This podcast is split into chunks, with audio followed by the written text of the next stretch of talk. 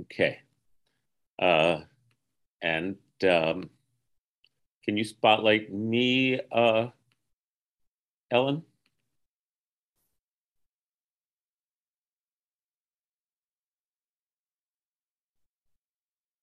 I can do it. There we go. Great. Hi, everybody. Today is Yom HaShoah.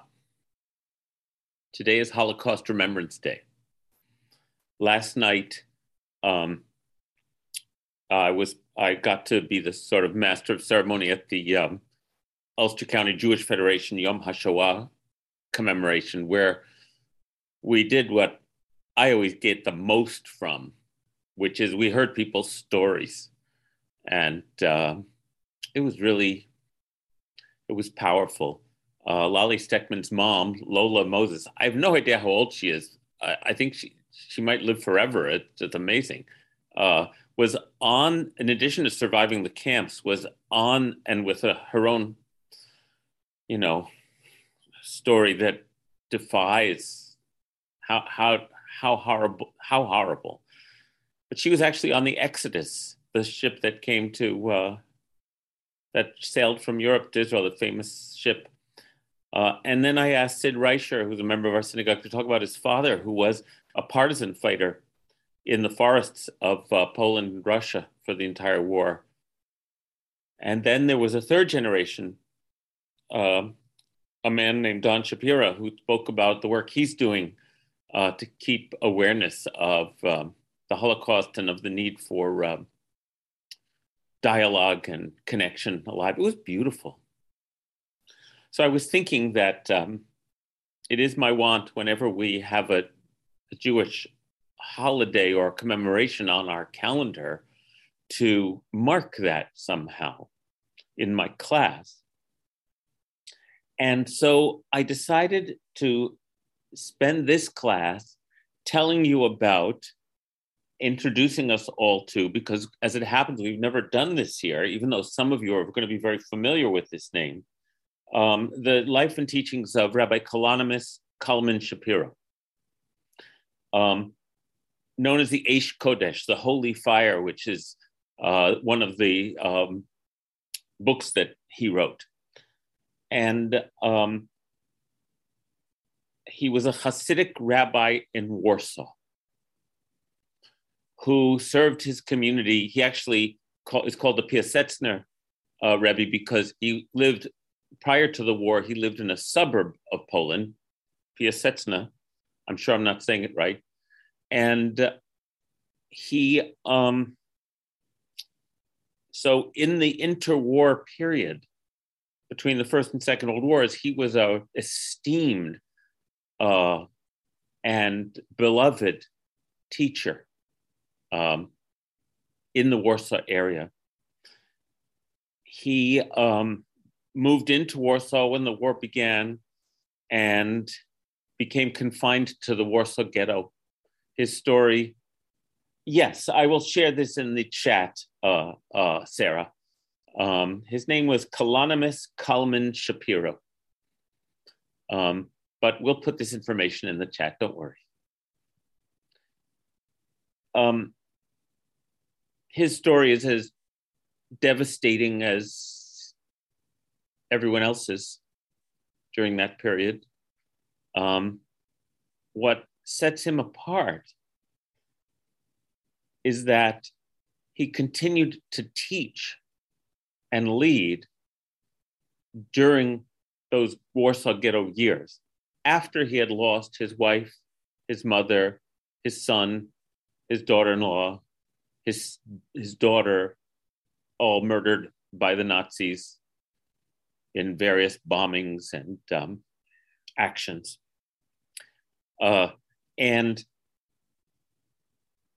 Nehemiah Polen, who is a um, really wonderful scholar, wrote his doctoral dissertation, uh, which he later turned into a book.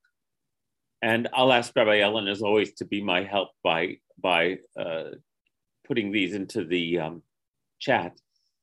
Um, this book is called The Holy Fire. It's the collected um, Torah teachings that he gave during the three years from 1939 to 1940, January 43, which is when his correspondence ends. So let me just give you the beginning of Nehemiah Polen's introduction so that you understand why we have this writing at all. In the aftermath of World War II, a construction worker laying the foundation for a new building on the site of the destroyed Warsaw Ghetto came across a container buried in the earth. Inside were manuscripts written in Hebrew characters, which were taken to the Jewish Historical Institute in Warsaw. At the top of the bundle of writings was a cover letter written in Yiddish, beginning with the word aufmerksam, attention in large letters, punctuated by three exclamation points. The letter read By the grace of God, I respectfully request the honored individual or institution that will find my following writings, and here are the names of his manuscripts that were in this container, on the Torah readings from the years 1939 to 1942, to be so kind as to take the trouble to forward them to the land of Israel at the following address Rabbi Isaiah Shapira, Tel Aviv, Palestine. That was his brother. Please send this letter as well. When, with God's compassion, I and the remaining Jews will survive the war, I request that everything be returned to me or to the Warsaw Rabbinate. May God have mercy on us, the remnant of Israel, wherever we may be.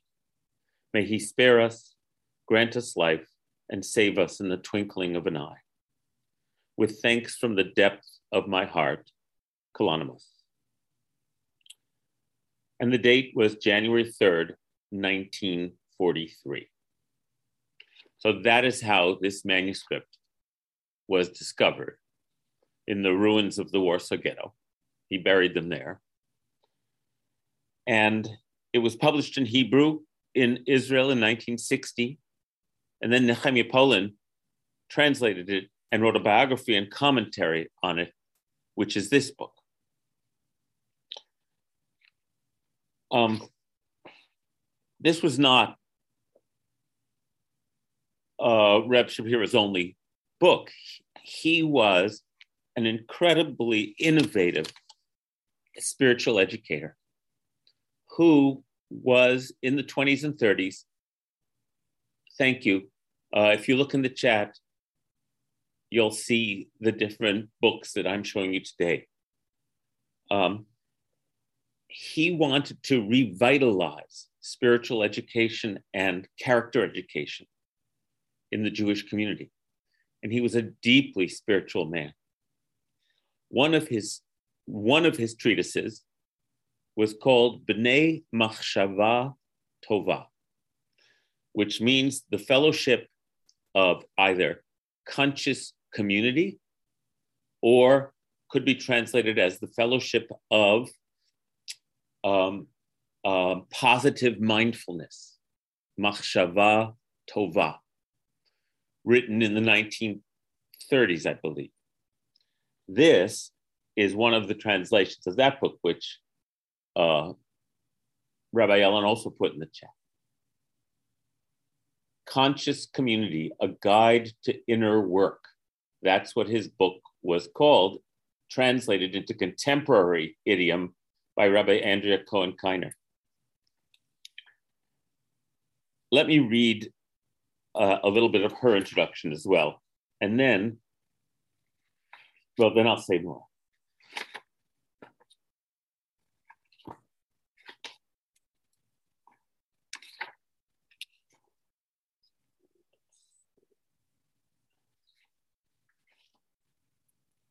In 1992, I attended a seminar with Rabbi Zalman Schachter Shalomi at the Elat Chaim Retreat Center in the Catskill Mountains of New York State. Many of us have been there. Rabbi Zalman was outlining the streams of thought and scholarship that have influenced him in his seminal work on Judaism and consciousness. He spent a day describing late Hasidus, meaning Hasidism between the two world wars.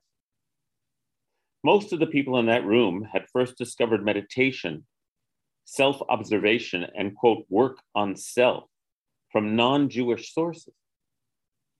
Thus, it was a pleasure, a relief, and the beginning of a healing for many of us to frame this powerful learning within Jewish sources. Reb Zalman held up the Hebrew version of this book you are holding and said, This needs to be translated. And so Andrea and her colleague Yosef Gradsky, I know both, some of us know both of them, spent many years deeply trying to translate and understand this text. And uh, then she said, uh, then um, here's a little introduction. Kalonymus Kalman Shapiro was a teacher in the rich tradition of Polish Hasidism. Descended from great teachers and masters on both sides of his family, he was destined and suited to be a leader in Israel. Reb Kalonymus was born in Grodzisk, Poland in 1889. From the very beginning, his father, Reb Elimelech of Grodzisk, expressed the highest expectation about his son. At the tender age of two, when Hasidism, Hasidim would approach Reb Elimelech with written requests for help and spiritual guidance, Reb Elimelech would commonly instruct his followers to place their notes under the head of his sleeping toddler. But before Reb Kalonymus reached the age of three, his father passed away his mother and elder relatives took on the responsibility of his education. Um, and he was a prodigy and a deeply sensitive soul. And um, Reb Kalonymus was first and foremost a teacher. In the name of his father in law, he founded Yeshivat Das Moshe, which grew and flourished under his guidance. His goal was to to create a spiritual environment in which Jewish youth could grow to become deep wells of wisdom for their people. He often said that it, the whole yeshiva was for the sake of the few evolved individuals called B'nai Aliyah, ascended, who could emerge from such an environment. His interest in the spiritual life of his pupils of every age was sincere and avid. He taught that every child from the age of four or five needed to be in relationship with a mashpia, a spiritual mentor. He believed and taught that each of us is capable of great heights. If we have high expectations of ourselves and resolve to do so, we can reach our spiritual goal quote, quoting the uh, Reb Kalonymus' biographer Aaron Sorasky, who wrote, it was as if Reb Kalonymus were attempting to take the feeling he had received about himself from his father and pass it along to the children of an entire generation. Reb Shapiro's educational philosophy shines through every book he wrote. The image of God is impressed upon us. We are capable of great heights. We are the intersection of the physical and spiritual world, both of, both of which lay claims to our faculties and desires. Our goal is to choose God, to choose the subtle above the crass. We thereby bring holiness into ourselves and the world. In one of his books called A Student's Obligations, he warns parents someone who is trying to educate, this is a quote, Someone who is trying to educate through command and habituation need not pay any attention to his child or student, to his nature, to the way he thinks, or to his other distinguishing characteristics. A single command can suffice for an entire age group. For it is not the student or the child that is important, but the person giving the commands. An educator, however, who wishes to uncover the soul of the child must penetrate into the midst of his limited consciousness until he reaches the hidden soul spark. So, this language, as you could hear, it's both very traditional but very modern because he was in Warsaw. Was, Warsaw was called the Paris of Eastern Europe. And he was in contact not just with his traditional community, but with the entire community. And he was a progressive educator of this um, tradition, the Hasidic tradition. It's remarkable. Um, I want to read one more thing, and then I'm going to share some of his teachings. Nehemiah Polen, in his introduction, explains um, and I just want to say, so you understand how this these teachings come to us. I think this is important. Uh, and forgive me, I have to find the uh,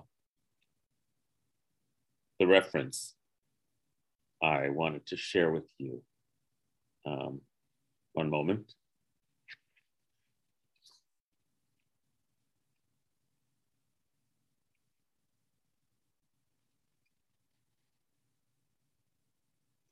Ah, this work is based on my doctoral dissertation at Boston University in 1983, where I was privileged to have Professor Elie Wiesel as my major advisor.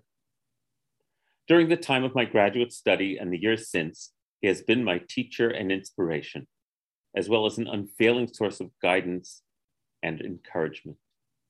Most of all, he has shown me how one can convey the most painful of topics as well as the most joyful, with sensitivity, insight, and respect for the student and the process of education. I am grateful to Elie Wiesel for his confidence in me. The initial suggestion for the topic of this work came from Professor Zalman Schachter Shalom, who early on recognized the significance of Rabbi Kalonymus Shapira and Aish Kodesh and encouraged me to begin my own research. At Boston University, I also benefited from the help of the late Professor Nachum Glatzer, who gave freely of his time and wisdom. I mention those names because Elie Wiesel, Holocaust survivor, Reb Zalman, a Holocaust survivor, Nachum Glatzer, a, a survivor, a escape, a refugee from Europe. These giants of the 20th century are our direct link to a world that was destroyed. And that's why I thought it would be appropriate on Yom HaShoah to share these teachings that were saved in a tin can in the rubble of the Warsaw Ghetto. So that we, because that world was lost, but it wasn't lost if we keep it alive. I mean, the tragedy is unrepairable, but we don't have. So, in honor and to mark this day, I wanted to share something through a lineage that's very close to us. We've heard of Elie Wiesel. We read Elie. We, these are people in our lifetimes. These are people we know, who knew, and who who knew that world, and who passed it on to us. And uh, after hearing the stories last night of, of from our community members, I, I felt moved to share something in this manner. Um, the readings here are worthy of months and months of study, right? So, and so I'm just going to give a little taste. What I'm not going to share, I'm not going to share readings from the Holy Fire, but what this book does is uh, Nehemiah Polen, by studying this, shows how, how Kalonymus, Reb Kalonymus, uh, Kalonymus Shapira, how he um, continued to try to keep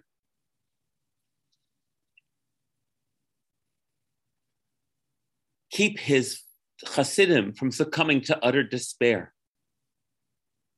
And he himself, in the midst of a world gone completely mad.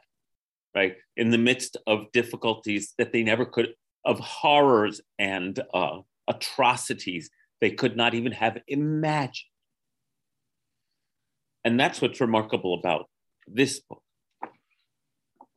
For our purposes today, I think it's more a more direct line to look at some of his teachings from this book, which is written as a little treatise in outline form with, with um, um, headings for what are the qualities that lead to a conscious community, that lead to a community that focuses on positive mindfulness, which he was doing, I want to remind you, for all of us who've discovered mindfulness in other from other traditions in an exclusively Jewish setting with exclusively Jewish sources.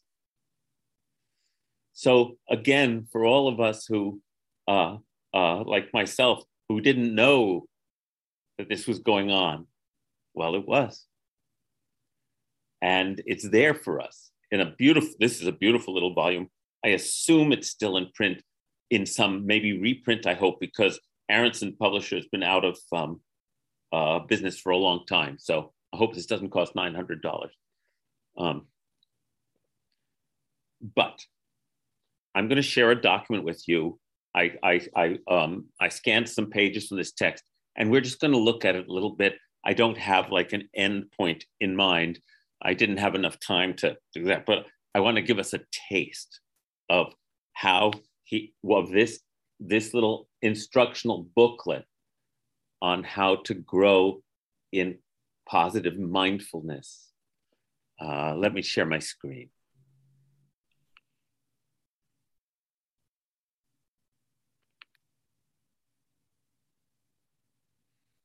Hold on.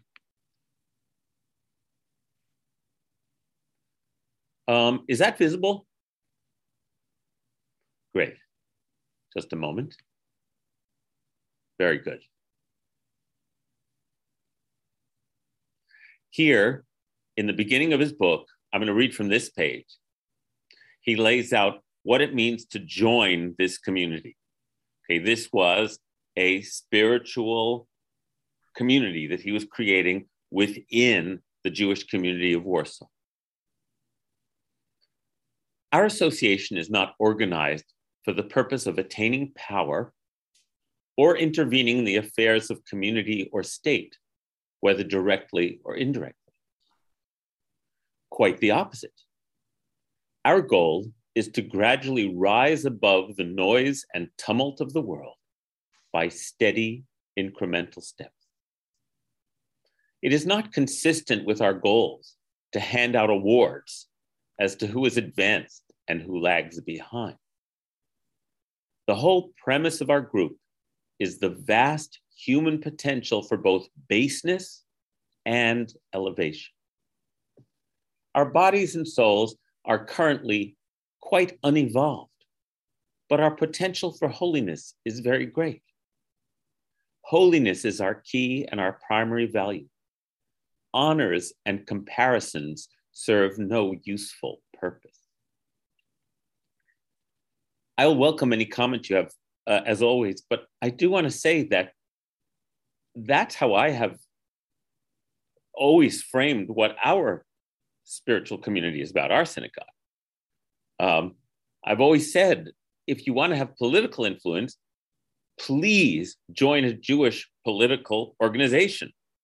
This, this is not a, that's ac- activism is not exclusive from spiritual work. So that really speaks to me. The other thing that jumps out at me is the contemporary. We could be reading this in a, a today, right? This was written in the 30s from a very traditional Jewish teacher. So no comparisons or honors. It is, two, it is vitally important that we do not create, God forbid, any boundaries that separate us from Jews who are not members of our group. The whole point of our association is to love each other as much as possible. If there were a fire in town, the fire company would come to put out the fire and save lives. They use the equipment that they have brought with them and the techniques that they have been trained to use. Will they ridicule and avoid the citizens of the city who are trying their best to put out the flames? They have the same goal put out the flames and save lives. Each one, quote, saves in the way he can. But the fire company can be more effective the techniques available to a group are qualitatively different than what an individual can hope to attain. This is our current situation. We are constantly distraught. What is the point of our existence? Day after day, I try to be conscious of God with every thought, every word, every deed. At the very least, I try not to fall further away from him, God forbid. I try not to become distracted by the confusion of daily life. Yet each and every day, I undermine my own efforts, not waiting until the Holy One withdraws his presence from me, God forbid. No, I withdraw from him. I find myself unmoored in uncharted territory, confused, what will we accomplish? We spend our days and years in emptiness and misery. Finally, as we approach the end, we wake up to the truth and cry in despair, Oh God, what have we done? How have we come to this point with our spirits and bodies so rough and undeveloped? We have lived our entire lives as a lump of flesh. Demeaning fantasies, frivolous thoughts, and unworthy urges invade my attention. I'm constantly preoccupied with meaningless illusion. I hold myself completely responsible for this tragic descent, from the precious nearness of God to this unsettling chaos. This disturbing awareness eats away at our hearts and minds. We are distraught, but we do not know how to help ourselves. This is why we have banded together. We want to find out how to improve our desperate condition. If all of us work together and use these strategies to unite our hearts in the service of God, perhaps with his help, we will not live in total waste and despair. We may yet rest in the sheltering presence of God, even while we live this earthly life. And then he goes on and um, uh, to talk about who should join this particular chevra, this particular uh, project. It is important for us to be explicit and clear that our society accepts into its ranks only those individuals who share these concerns. If people know in their hearts that they are not similarly burdened with these concerns, and we will spell out the criteria below, we ask that they do not join our group. They will harm themselves and others. Their presence will serve as a distraction to the rest of the group, whose hearts and minds are similarly focused on this work it is not even particularly useful that an unmotivated person should read a book like this. This is referred to in a midrash about the Jews not revealing their mysteries in Egypt. Uh, here, I'll go on to number four. Um, further on, with God's help, we will spell out the practical te- techniques of our group work but at this point, we must clearly state that only those individuals described below can participate in and benefit from our group. And here is his criteria. You must truly feel the distress we described above because of the terrible chasm between yourselves and God. This is not an intellectual sort of knowing. Everyone, unless they are drunk or insane, knows we are far from holiness. However, the members of our society feel such a pervasive sadness that we worry about our spiritual affairs no less than we worry about our financial affairs, God help us. We are occasionally moved to tears because of our spiritual concerns and our overwhelming sense of unworthiness. B, whether your level of knowledge is great or small, you must have a sincere commitment to Torah. C, you can work in a trade or business, but you must be able to free yourself at least three times a week for group meetings. You must sincerely work to integrate the advice of the group into your life. We will expand on this later. If you're characteristically unreliable, you will make a commitment one day and renege on it the next. This quality of inconsistency will prevent any clear progress. E. A person who lies and is deceitful is the prisoner of his lies. It is always wrong to lie. But a normal person may regret an occasional lie and return to the fold. However, a person who is habitually deceitful lies to himself along with everyone else. My father in law of blessed memory, the holy and refined teacher, related that people like this cannot feel remorse or resol- and resolve since they deny the truth about the situation, even to themselves. Such a person can suddenly decide to think of himself as highly accomplished and very evolved, when in reality he has accomplished nothing and has not changed a bit. Um, here, let me stop the share for, for a minute. I find this fascinating.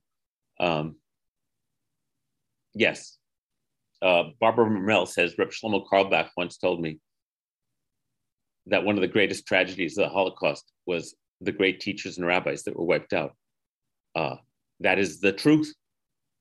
A, a world was lost, and the survivors uh, have tried to rescue the wisdom that was lost, even if the people could not be rescued. Jerry says that last piece about habitual liars makes me think of a particular politician. Me too. It's it, it's like I couldn't think of anything else. Um, so what happens then in this after that introduction of who should be in this in this group is a section on the principles of group work and the practical advice he wants to give. So, for example, um, I think I'll share a different document to give you an example of how it sounds, because it's uh, something that we would need to study together.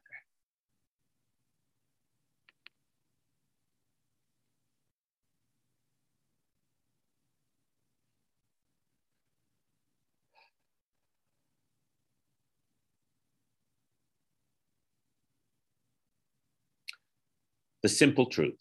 Number 15.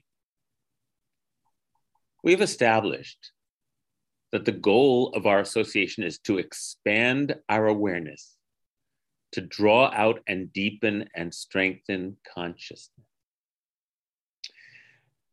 I'm so touched by this because when I became a rabbi, I decided that the purpose of my work was to assist everyone, including myself, to grow in love and awareness. This is not a purely mental activity. As part of this work, the soul itself is activated. It is called upon to take mastery over our physical side. If we constantly center ourselves in this soulfulness, we will achieve levels of awareness that we can barely wish for or imagine now. What more can we want than to have our soul as a constant companion, ever pulling our consciousness to its sublime and elevated perspective? Since the goal of our repair and healing is to demonstrate our spiritual nature, we must always behave in a fashion that is welcoming of the Spirit.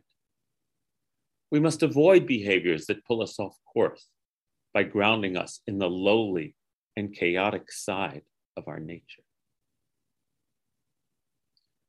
Therefore, conduct yourself with simplicity and genuineness at all times. Simple sincerity is the clothing that the soul wears in everyday life. Isn't that beautiful? What a beautiful metaphor. Simple sincerity is the clothing that the soul wears in everyday life. Manipulation is the opposite of soulfulness.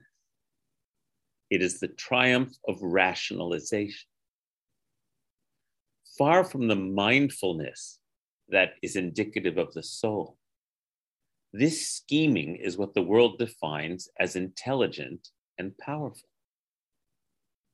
This low level of mass consensus is the sole criterion for determining what is acceptable in speech, thought, and action in the value system of those who are unenlightened. When we speak of this craftiness and scheming, we do not refer exclusively to outright lies. Rather, we also mean to include the root of falsehood itself, which is the first inkling of untruth. I want to reflect on that and invite you to as well. Um,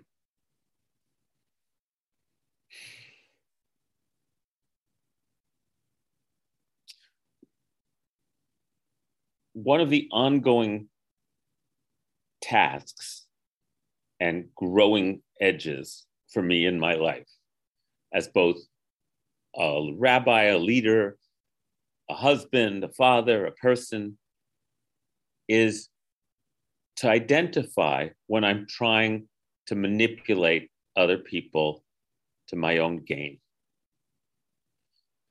Even if I think I'm righteous, right? even if I think I know best, even and I try either overtly or subtly to manipulate who they are and how they can be in the world. That's different than interrupting harmful behavior. That's different. I'm talking about um, imposing my will on others. And I've worked and worked and worked to try to identify when I'm doing that out of a sense of intense urgency or righteousness or anger or anything at all like that. So many motivations make me want to try to change other people. Manipulation is the opposite of soulfulness, it is the triumph of rationalization.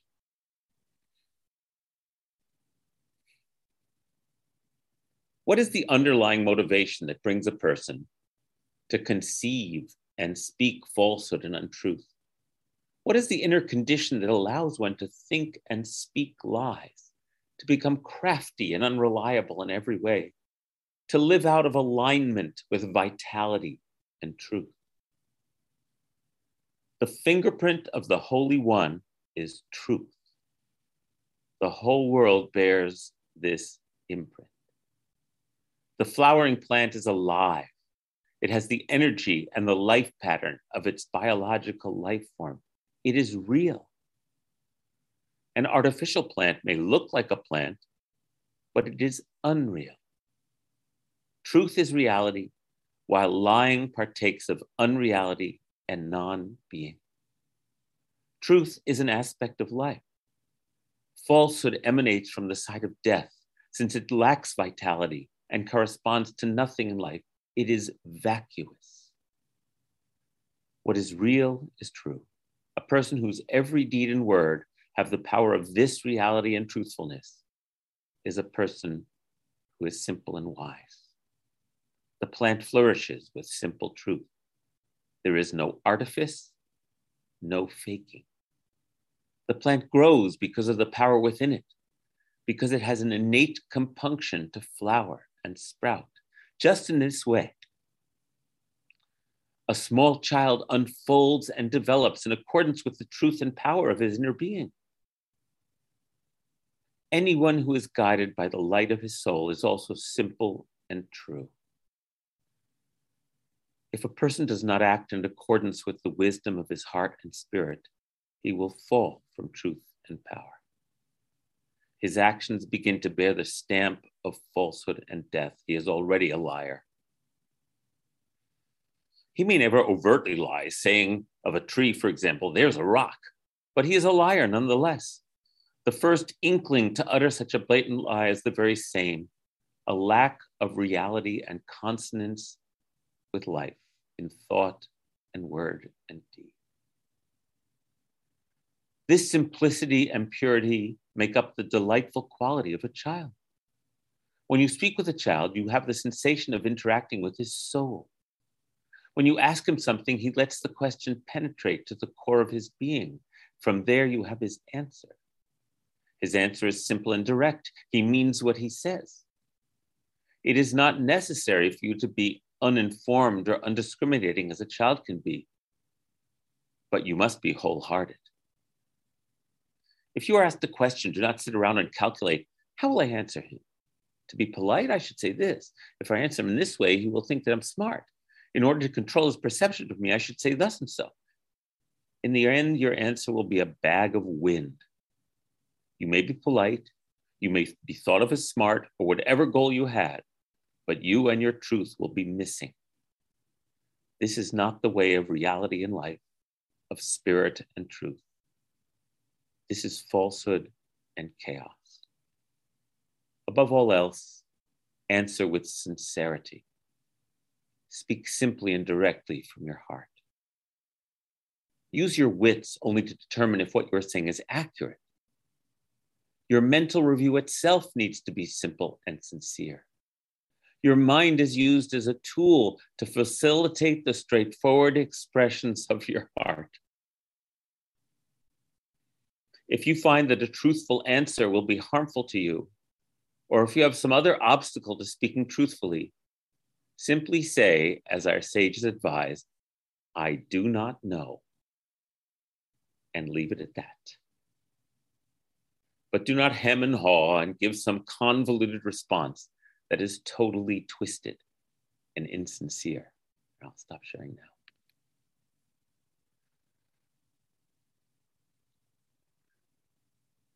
Every sentence is a gem.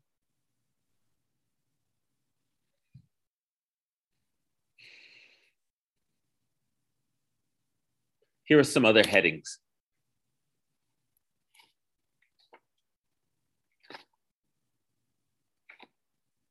sensitivity and concentration, ways of knowing, the meditative mind, overcoming habits of perception, guided imagery, arousal and motivation, propitious moments, reaching for transcendence, observations and feelings deceiving appearances, acting as if.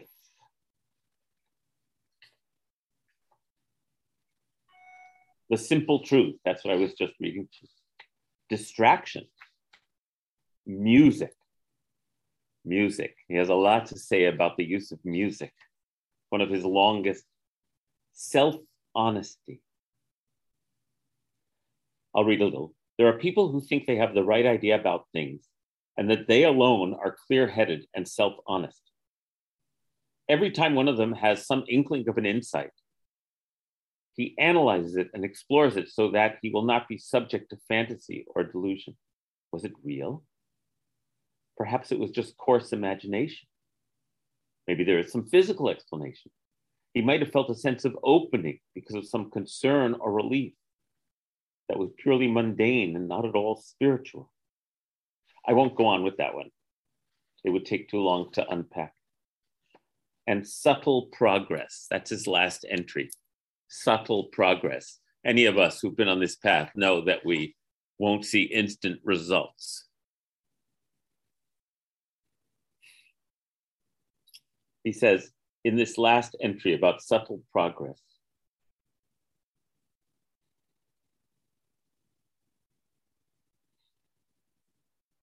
After each activity, look inward and say, I worked, or I studied, or I prayed.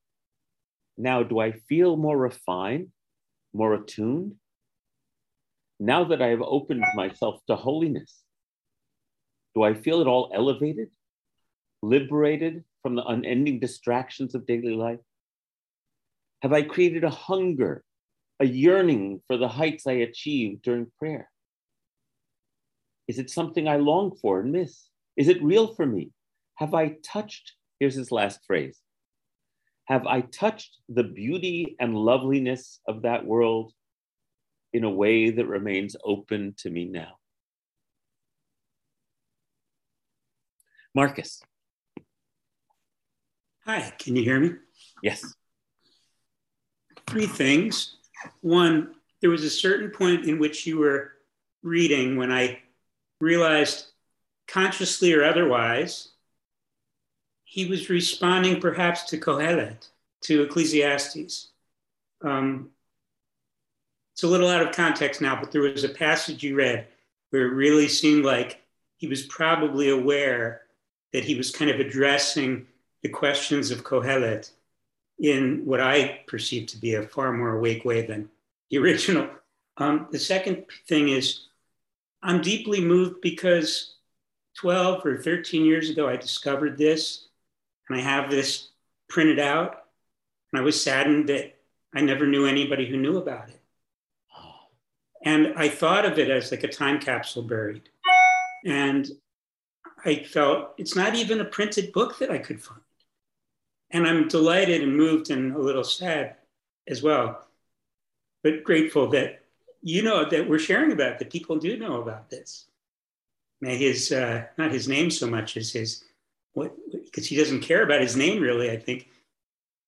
May what he's giving us be expanded and known. And the final piece is um, he asks in what you read a question that maybe I'm not wise enough to have heard it, but I didn't hear an answer to his question.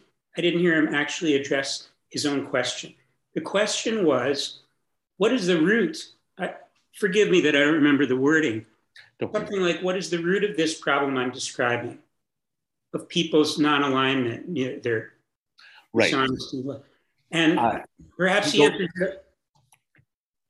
I just so what I wanted to say is my maybe I'm unwise, but my perception of the answer would be um, the root of the problem is not really knowing who we are, who we actually are.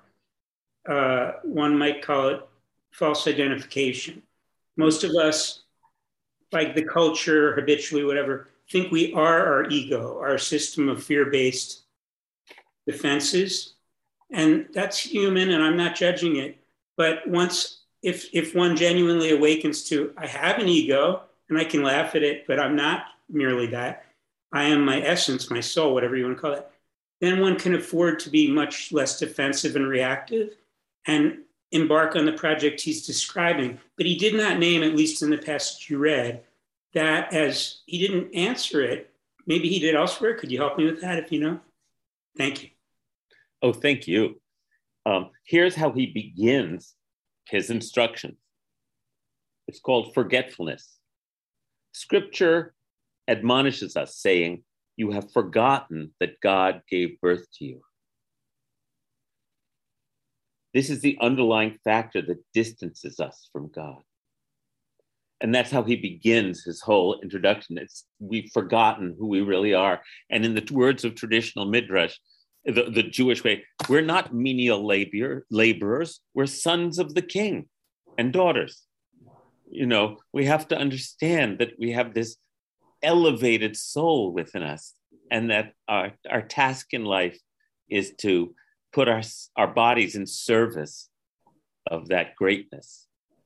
So, yes, that's how that's how he describes it in traditional language. And i appreciate what you said about ecclesiastes as well because this this is a man who was completely immersed and conversant in the whole body of jewish wisdom literature.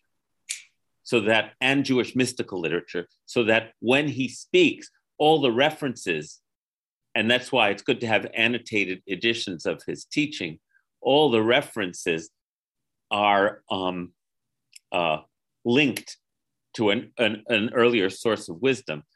And I think one of the things that struck me about this is that he was able, in the way that me and uh, myself and so many of my colleagues are attempting to do, and all of us in our own setting, I'm attempting to put ancient Jewish wisdom about awareness and spiritual growth into modern idiom, but still be true to the sources.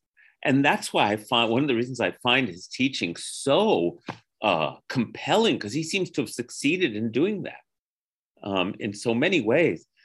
And, and Ellen, before I recognize you, I want to say one other thing, which is that this book has sat on my shelf for years, barely cracked, saying, I'm going to get to this. I'm going to get to this. And so I just want to thank you today because this is the first time I've finally gotten to it. And now I'm just grateful. Rabbi Ellen, I mean, Ellen Weaver, and then Robin.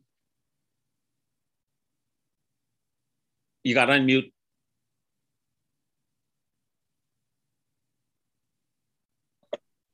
That's exactly what I wanted to say. I started this. I know Andrea, so I bought it immediately. I was really excited about it.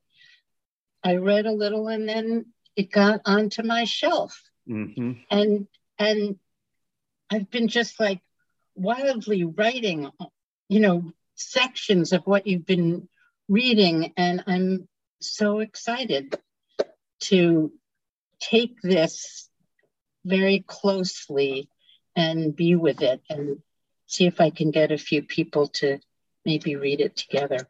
I think I tried to do that when it first came out and then it disappeared. Right. So thank you. This is really, really important and a perfect time. Thank you. Thank you. Uh, Leah, let me call on you in a moment because Robin's ahead of you in the in line, and then I'll also mark note Barbara's. Robin, thank Thanks. you, Ellen.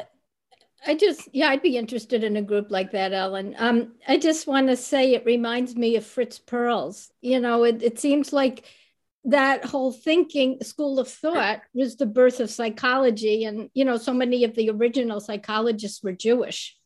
Mm-hmm, mm-hmm. Think of the gestalt of that, of late 19th century, early 20th century, and everything that was emerging of the language of inner work.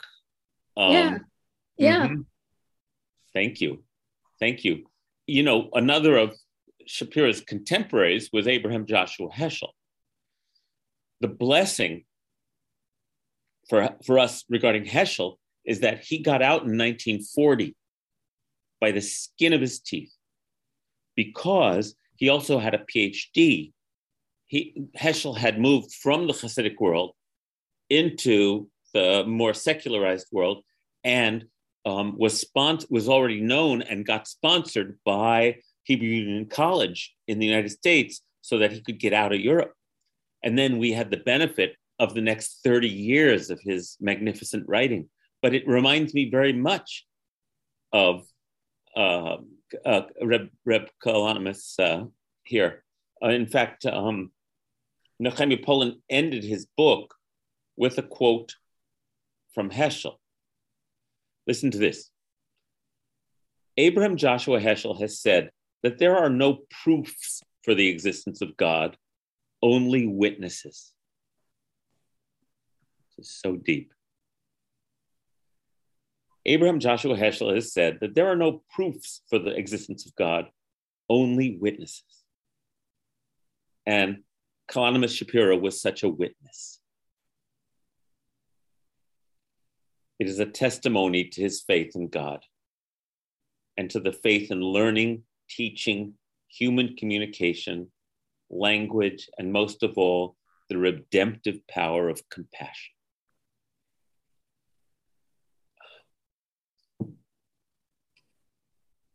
Oh, that's correct. I was reading in his biography that close to the liquidation of the Warsaw Ghetto, Rabbi Ellen, uh, I mean, Ellen, we even put this in the chat close to the liquidation of the Warsaw Ghetto, uh, he had an opportunity to escape, but he and a bunch of other leaders in the Warsaw Ghetto community, both religious and secular, had agreed that it was all for one and one for all. And so he stayed with his people.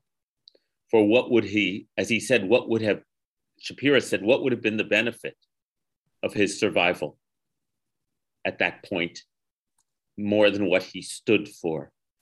And what he stood for was, in Jewish terms, called Kiddush Hashem, the sanctification of life and of God by accepting death, martyrdom.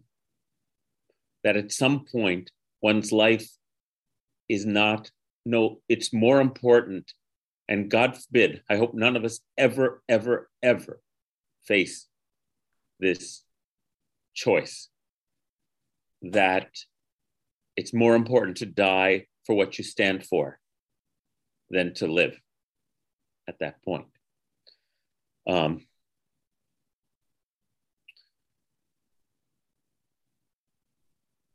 it, let me share one more writing here. Oh, I've run out of time. Okay, that's good. I won't. I won't get to it. To that. That's a whole other subject. Barbara Mermel wrote that. Do you think we could form a group at the shul where we read and examine and meditate on this book? Uh, uh, yes, I won't be able to lead it, but someone will. So keep it very much in mind. But now that I finally cracked it, I'm I'm going to go work on it myself too. Ah, yes.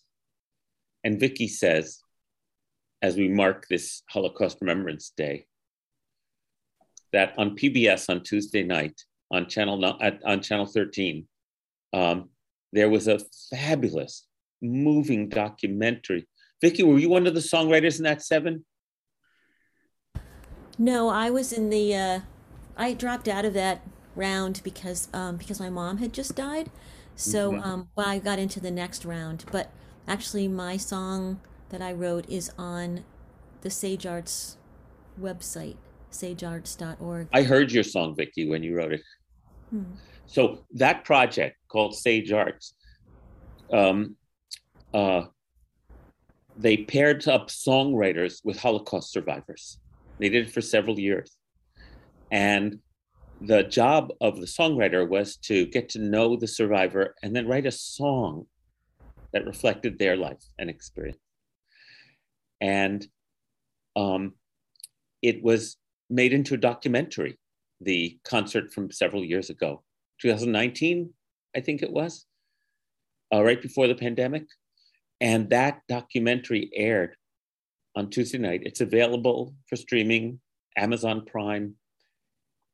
And you'll know people from our community in it. Bonnie Meadow is in it, and um, Tibor Spitz, and uh, Gabriel Drysdale is playing his cello at the concert. And Elise Pittleman. Elise Pittleman. Um, there's more. It's quite and uh, it's quite amazing. I really recommend it. What was it called? Anybody remember? Songs of the Survivors. Okay, Songs of the Survivors. It's also on PBS. It's also on PBS Passport. Oh, good. I have that too. Okay. It's worth watching both because you see our friends and community members, and um, because it's so beautiful. And you can hear Bonnie's song also on the um, Sage Arts website. Sage Arts website. You can hear. Because Bonnie, there were seven songs, seven, but only four were tracked in the documentary. So Bonnie's didn't get into the documentary, which is really a shame. And neither did Elise's. Um, so they're worth listening to. Okay. Shabbat Shalom, Cynthia we're going to wrap up ourselves now. Before I stop, uh, end the session, I, I want to repeat. Look at these, this astonishing teaching and guidance that was present in the Warsaw Ghetto in the face of everything that could have that that speaks against it about that humans can perpetrate. It feels like part of our responsibility as Jews is not only to remember, but to embody the teaching that is the opposite of evil. That Reb Kalonymus Kalman Shapira what propounded to his very last day.